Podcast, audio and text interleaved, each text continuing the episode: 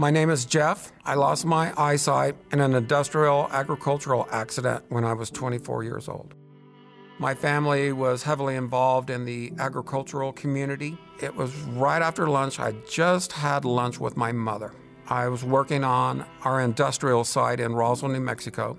I noticed the pressure gauge on my tank pegged. Then I turned and looked at my pump and I noticed it peg. I could see the hose separating. And then the explosion occurred. It sounded like a foghorn on a ship. The next thing I know, I'm being loaded into an ambulance. It was terrifying. The unknown about what the physicians were going to do, about being in a hospital. Oh, the fear was was incredible. The doctors, I remember, came into my room and they said, We're going to try to do everything that we can do for you. Are you willing to fight? And I said, Absolutely. But I didn't know that it was going to be 54 surgeries of giving him my best shot. My mother and father would read the Bible to me. We started praying and just read verse after verse. So by the time the fifth or sixth surgery came along, the nurses would always come in and ask me if I'd want some Valium or something to settle me down. And on that day, I gave it all to the Lord. Once I did that, He gave me complete peace, complete comfort, and I knew, however it ended up, sighted or blind, that it was okay. After things settled down somewhat, I continued to go back to school. I graduated with a bachelor's of science in psychology. I finished a master's of arts in counseling. My wife Paula and I ended up getting married, and we've been married for 24 years. I mow my own yard. I cook. I'm the laundry king. I work on an old car. I believe you have to put one foot in front of the other. The only way that I could continue on was the courage that the Lord gave me. I've had so many people come up to me and say, You're so strong. If they're willing to hear, I will tell them, It is not me. I hope that I shine through by the way I live my life, by the way our family functions, that we're a shining light for the Lord. We are the church. You know, I mean, we really are. And I've been praying for a long time. How can I help your ministry, Lord? Use me. I no longer attend the church. I am the church. So good. I love Jeff's story of courage because it reminds me of the bracelet that we're all wearing around that says, One life, one hope. And on that bracelet is printed Proverbs 28 1, which says, The, the wicked run when no one pursues them, but the godly are as bold as lions. And I love that verse because Jeff is a living example of boldness. Everywhere Jeff goes, he's sharing the hope that he has inside of Jesus Christ. And I'm so thankful for people like Jeff. I'm also so thankful for every single one of you sagebrushers because you're so bold, whether you're here in person, online, or at one of our campuses, you're making Jesus known all throughout our community. And in fact, as I'm sitting around my big Thanksgiving table, eating all the turkey and everything, I'm thankful both for my family, but I'm so thankful for our church. So thankful for how God's working and moving. And over the holidays, I want you to wrestle with a question. I always start with a question. So here's my question for today What do you have in your life that you would die for? I know that's a huge question, isn't it? You're like, I'm still in a turkey hangover right now, Andrew. I just survived driving through the Walmart parking lot on Black Friday. Why are you asking me about what I'd die for? Well, I imagine that you probably wouldn't die for your NFL football team. I mean, even if you are a raging Cowboys fan, you probably wouldn't die for your team, even when they're good, like this year, okay? Uh, you might not die as well for your nice Ford or Chevy truck, an earthly possession. Though you take care of it and you treat it like it's your own little baby, you're probably not gonna die for it. You're probably not gonna die for your job, no matter how good your job is or whatever job you have, nor are you probably gonna die for your bank account, which has been cut in half now by inflation. Thank you but you're not gonna die for those things. So, what would you possibly die for? Well, I think that you might die for your family. You might die for your wife or for your kids. Now, we just had Thanksgiving, so you might not die for your extended family. But for your immediate family, your wife and your kids, you might die. You might die for your country. You might die for freedom, for liberty. This is what I love about those who serve in our armed forces. Don't you love them? Because many of them have given that ultimate sacrifice so that we can be free. You might die for another person, right? I think about our police officers and our firefighters within our community and how they put their life on the line to protect others. These are the same individuals who would run into a raging fire to save a person or go into some of the most difficult of situations so that they could bring safety and so they could bring peace. But there's one more area that you might die for. You might die for your faith. Or I ask you that question Would you die for your faith? See, that's the question that I've been wrestling with now for the past couple months as I've been thinking about this talk. And here's where I keep coming back to. Until you find something worth dying for, you're not really living. Let me say that again because that was pretty good, okay? Until you find something worth dying for, you're not really living. That's a huge statement because a lot of people give their lives for their jobs, for their possessions, for the things that they have. But do those things ever really satisfy? You see, because I find in Jesus something both worth living and worth dying for. Jesus makes this very clear in Matthew chapter 16, verse number 24. Here's what Jesus says Then Jesus said to his disciples, Whoever wants to be my disciple must deny themselves and take up their cross and follow me. For whoever wants to save their life will lose it, but whoever loses their life for me will find it. What good will it be for someone to gain the whole world, yet to forfeit their own soul? Or what can anyone give in exchange for their soul? Jesus is inviting us on a journey of a lifetime. He's saying, In me, there is meaning, there is hope, there's something worth living for. You see, Jesus knew that the things of this world, they would never satisfy us. There's no amount of wealth, there's no amount of prestige, there's no amount of power or possessions that you might be able to have that'll make you happy. True hope is found in Jesus. So Jesus gives us that invitation. He says, if you want to be my disciple, you must deny yourself, take up your cross, and follow me. That's a huge statement, right? Because back during this time, they knew what it was like to die on a cross. In fact, as they traveled around many roads, they would have seen crosses everywhere. Jesus is saying, hey, if you want to be my disciple, deny yourself, take up your cross, and follow me. Give up the ways of the world, the things that you think will satisfy you, because those things will only let you down.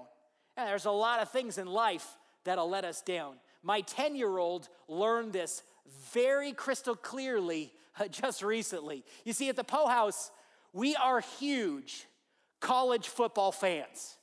Like, we love college football. In fact, every Saturday, you will find us watching college football at our house. And that's probably because my wife graduated from Clemson University and it is this little tiny podunk school in South Carolina.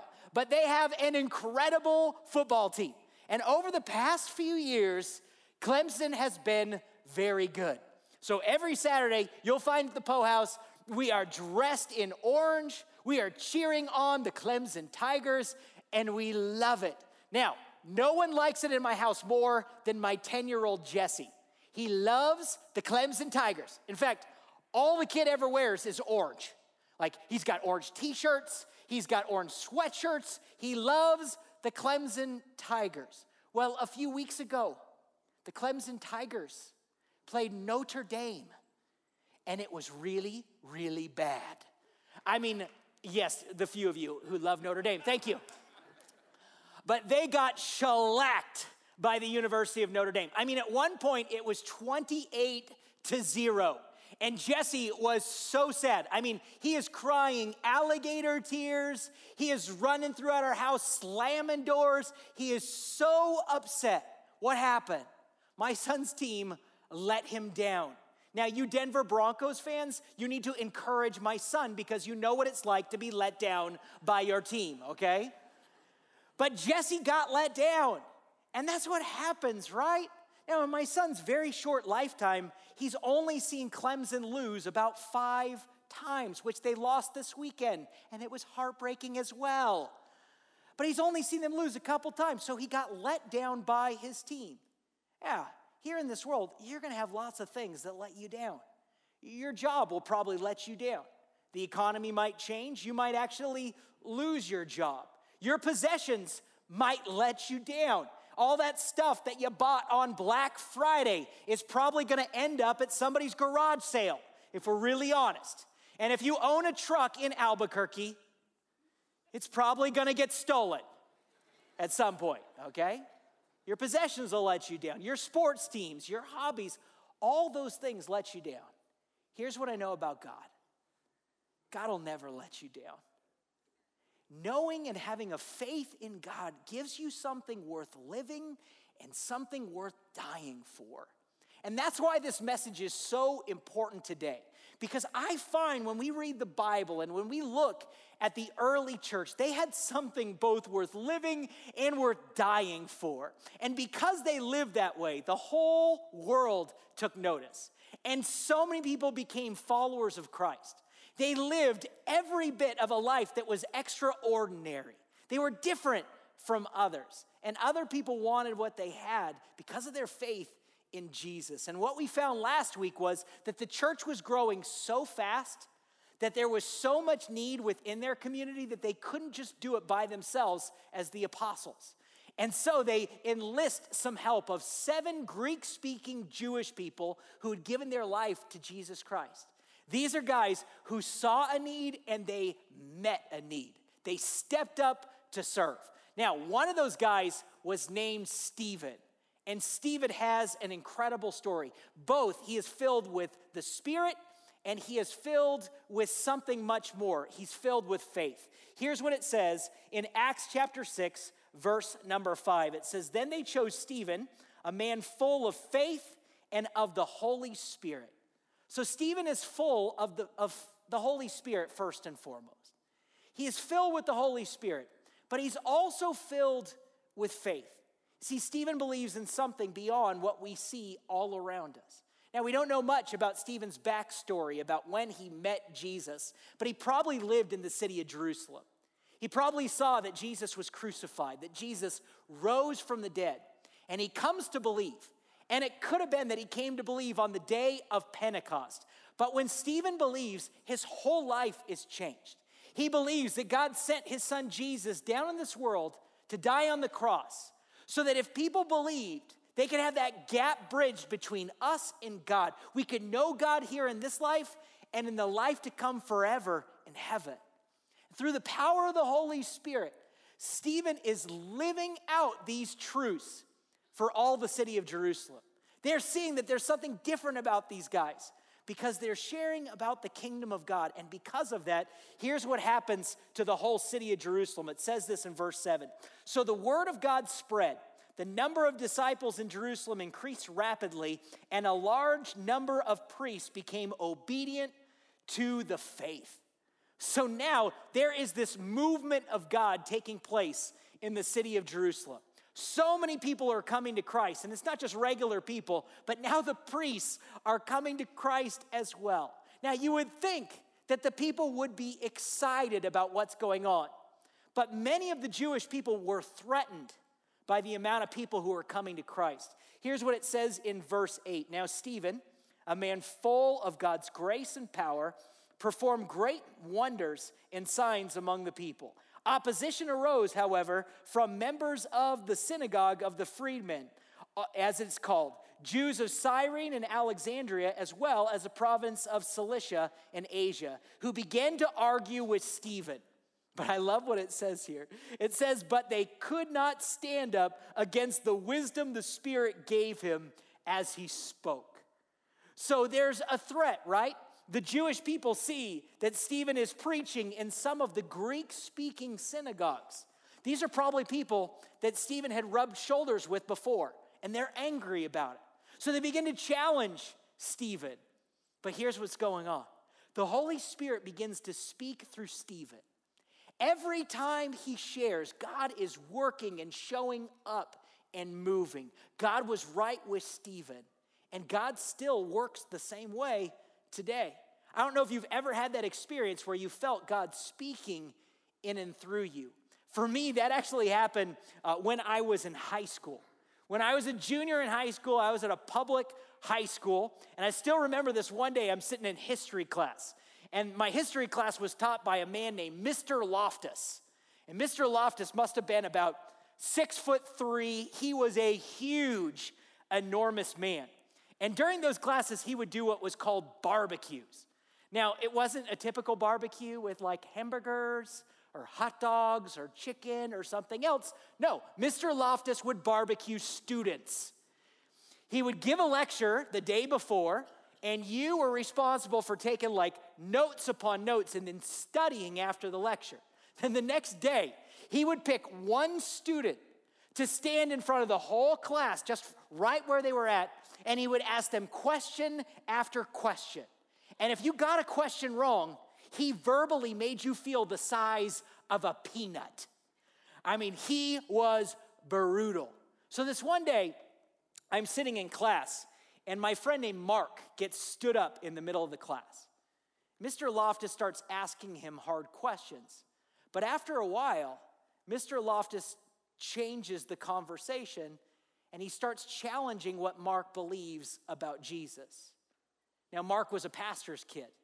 Mark was doing the best job that he possibly could, but he just could not answer Mr. Loftus's questions. So here I am, sitting in my chair, trying to make myself look very small. But I'm sitting there and I'm like, I've got to do something. And so I raised my hand. And Mr. Loftus looked at me and he said, Andrew, do you, do you want to answer these questions? I said, Yes, Mr. Loftus, I think I can answer some of these questions.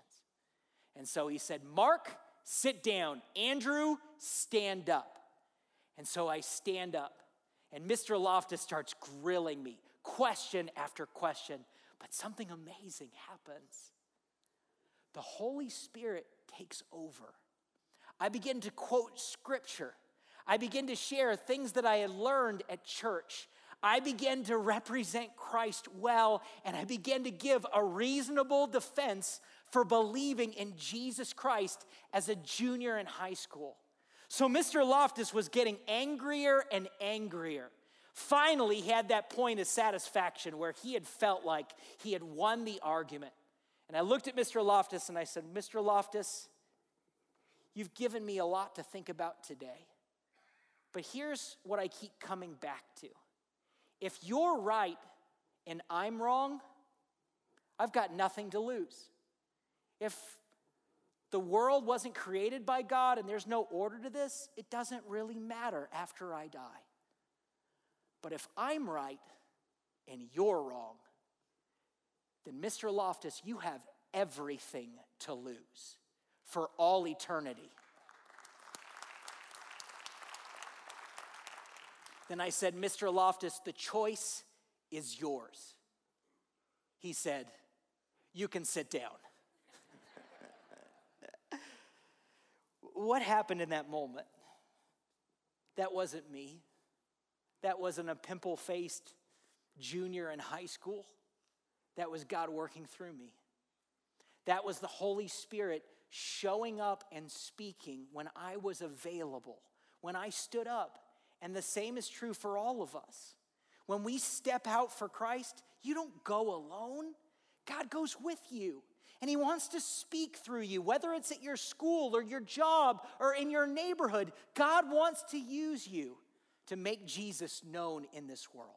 Stephen knows that. So Stephen steps up. Now, those who are threatening Stephen, they get even more angry because they can't answer his questions. So they get the Sanhedrin which is that Jewish religious authority just fired up against Stephen. So they bring Stephen into the Sanhedrin. Now, the Sanhedrin was the same people who brought Jesus up on trial. They're the same ones who beat and flogged many of the apostles.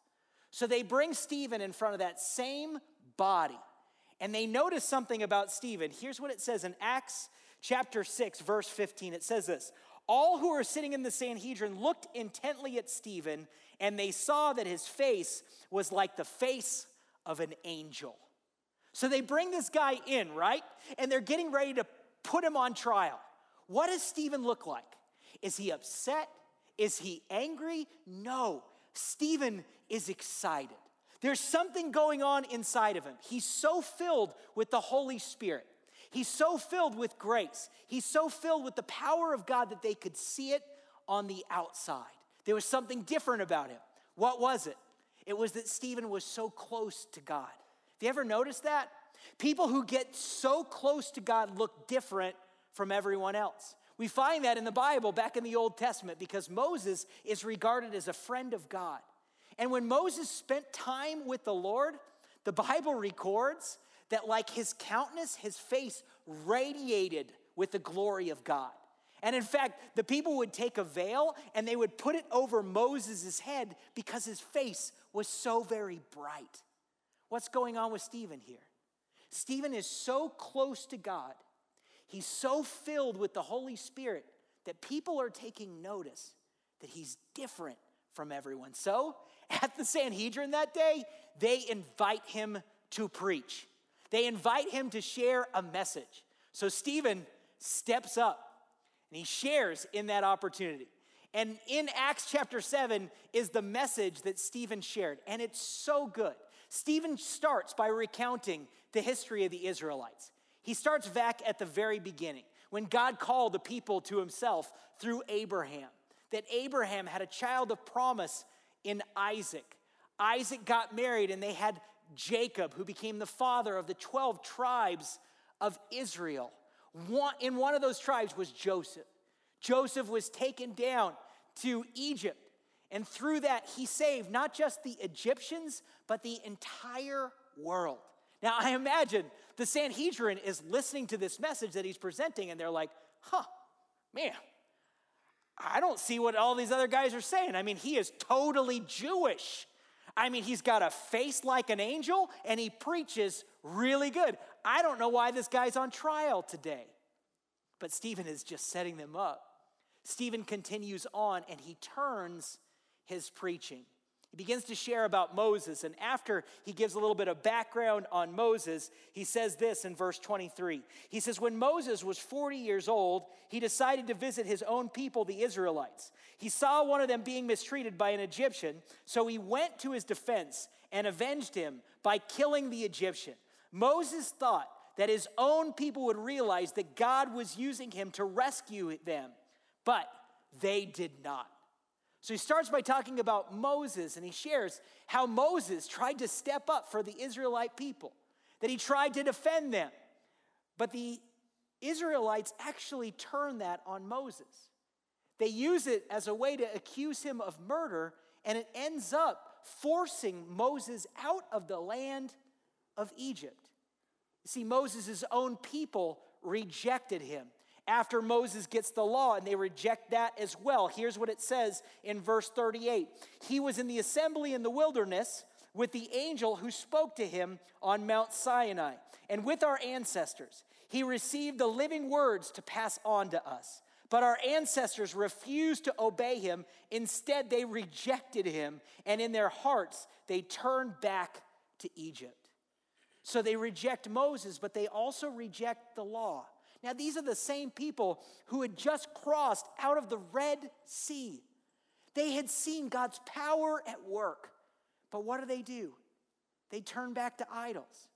They reject the law of God in order to do their own thing. Later, Stephen begins to share how God gave them a temple.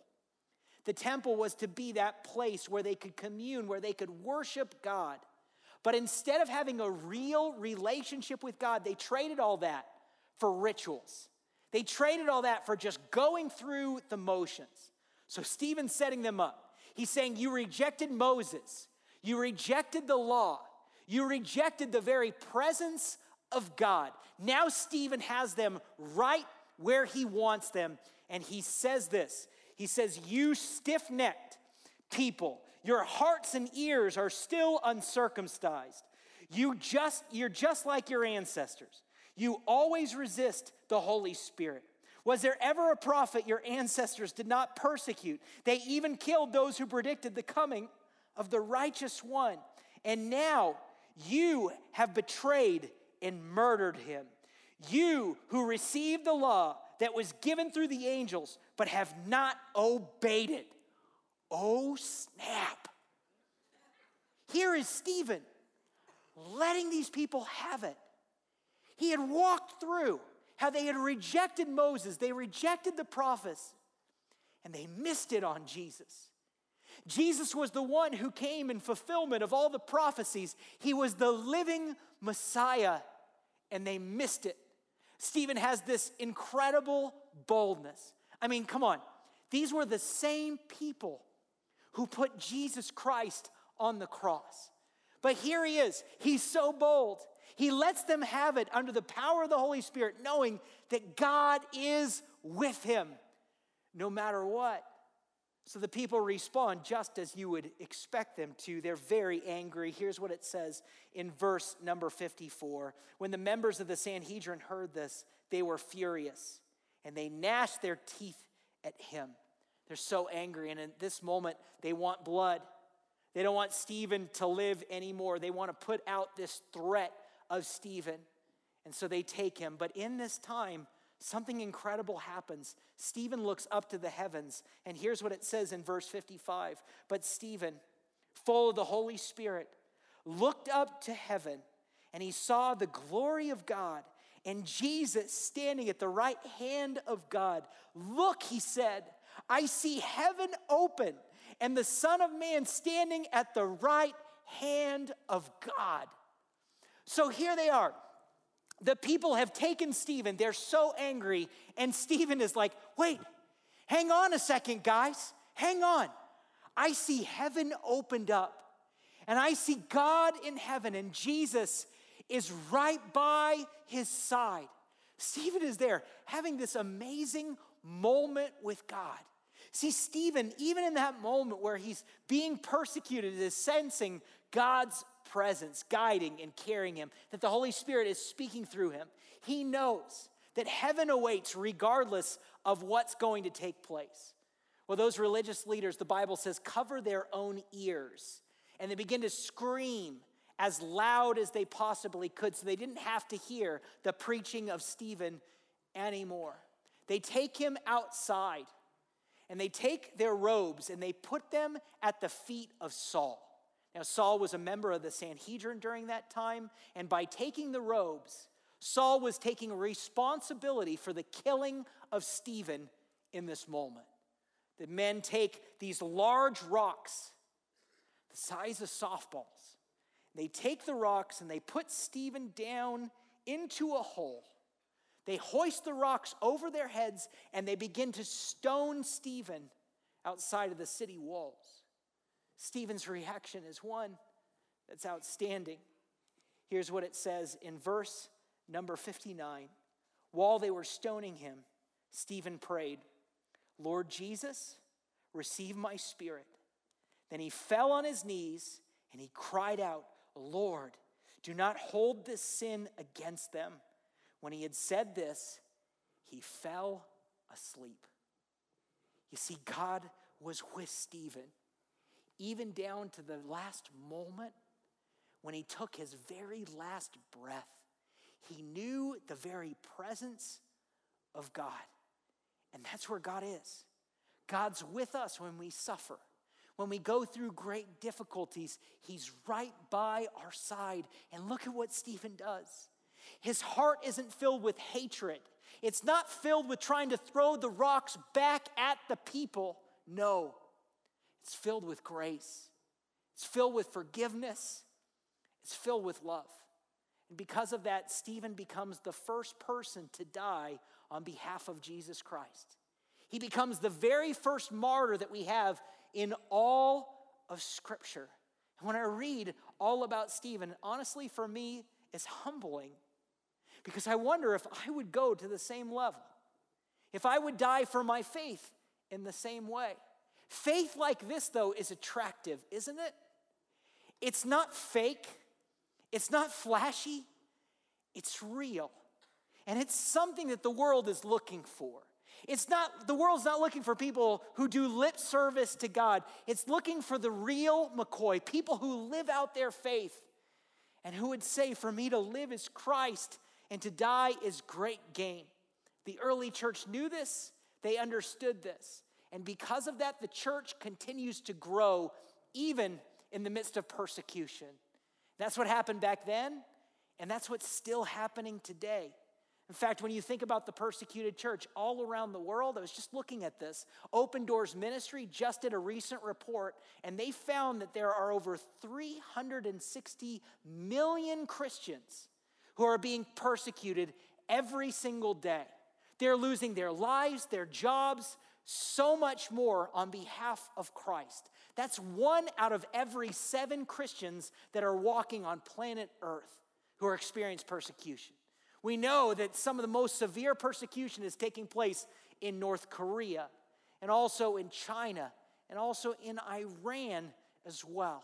But here's the interesting thing in China now to date, there's over 60 million Christians.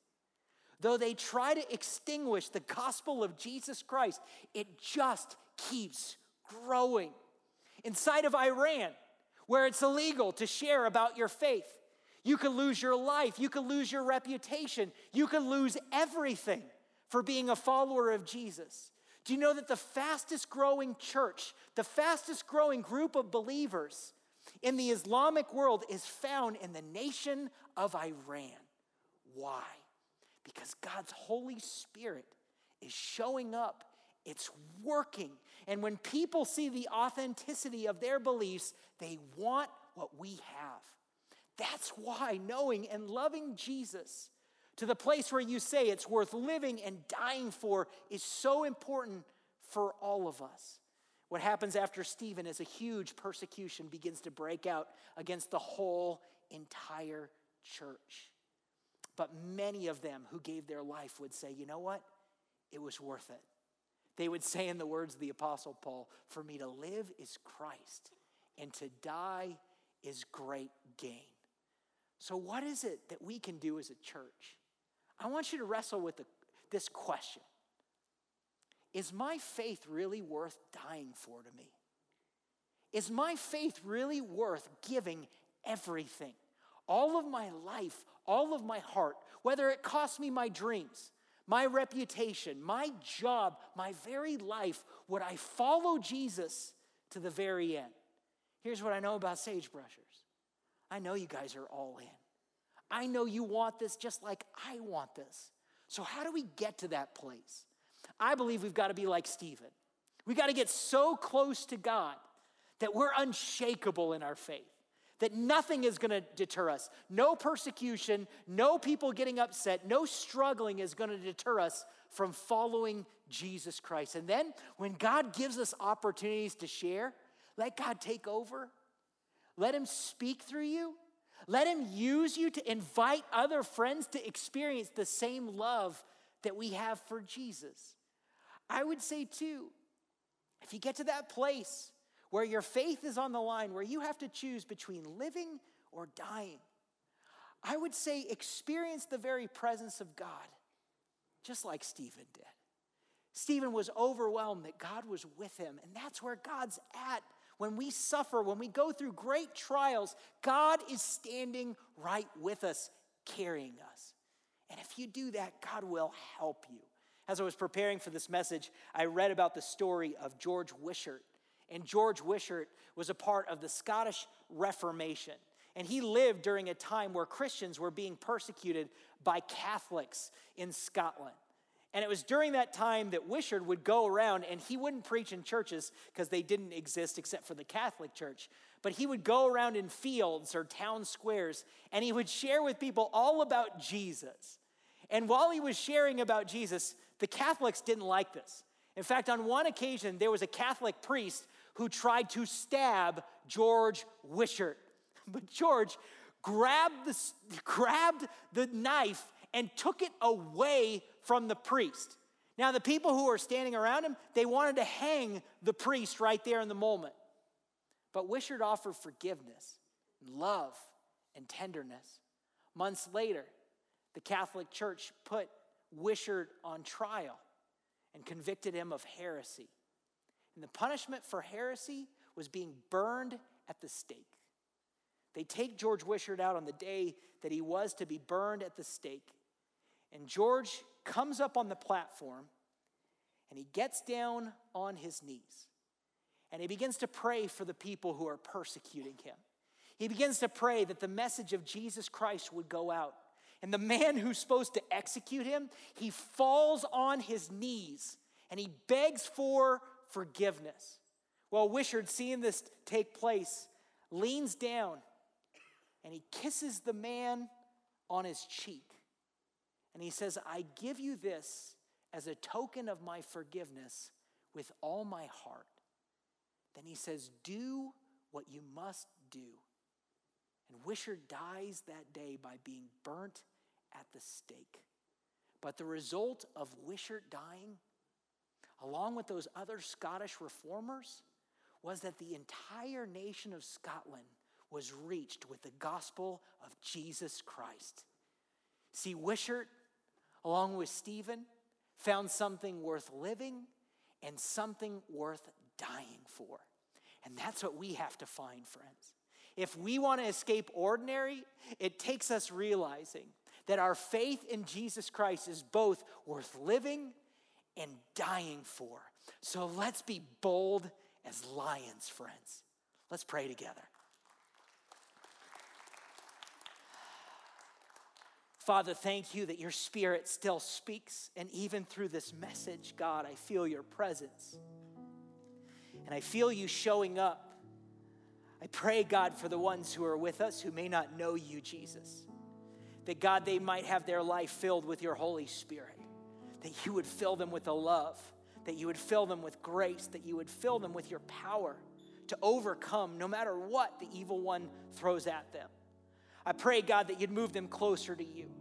I pray for the ones who've been on the fence, for the ones who've settled for an ordinary life, that God, today might be their wake up call. That God, they would find in Jesus, your Son, something worth living and something worth dying for. I pray, God, that you would awaken them to the truth, and God, that you would compel them, compel them, Lord, to take a next step in following you. I ask this in Jesus' name. Amen.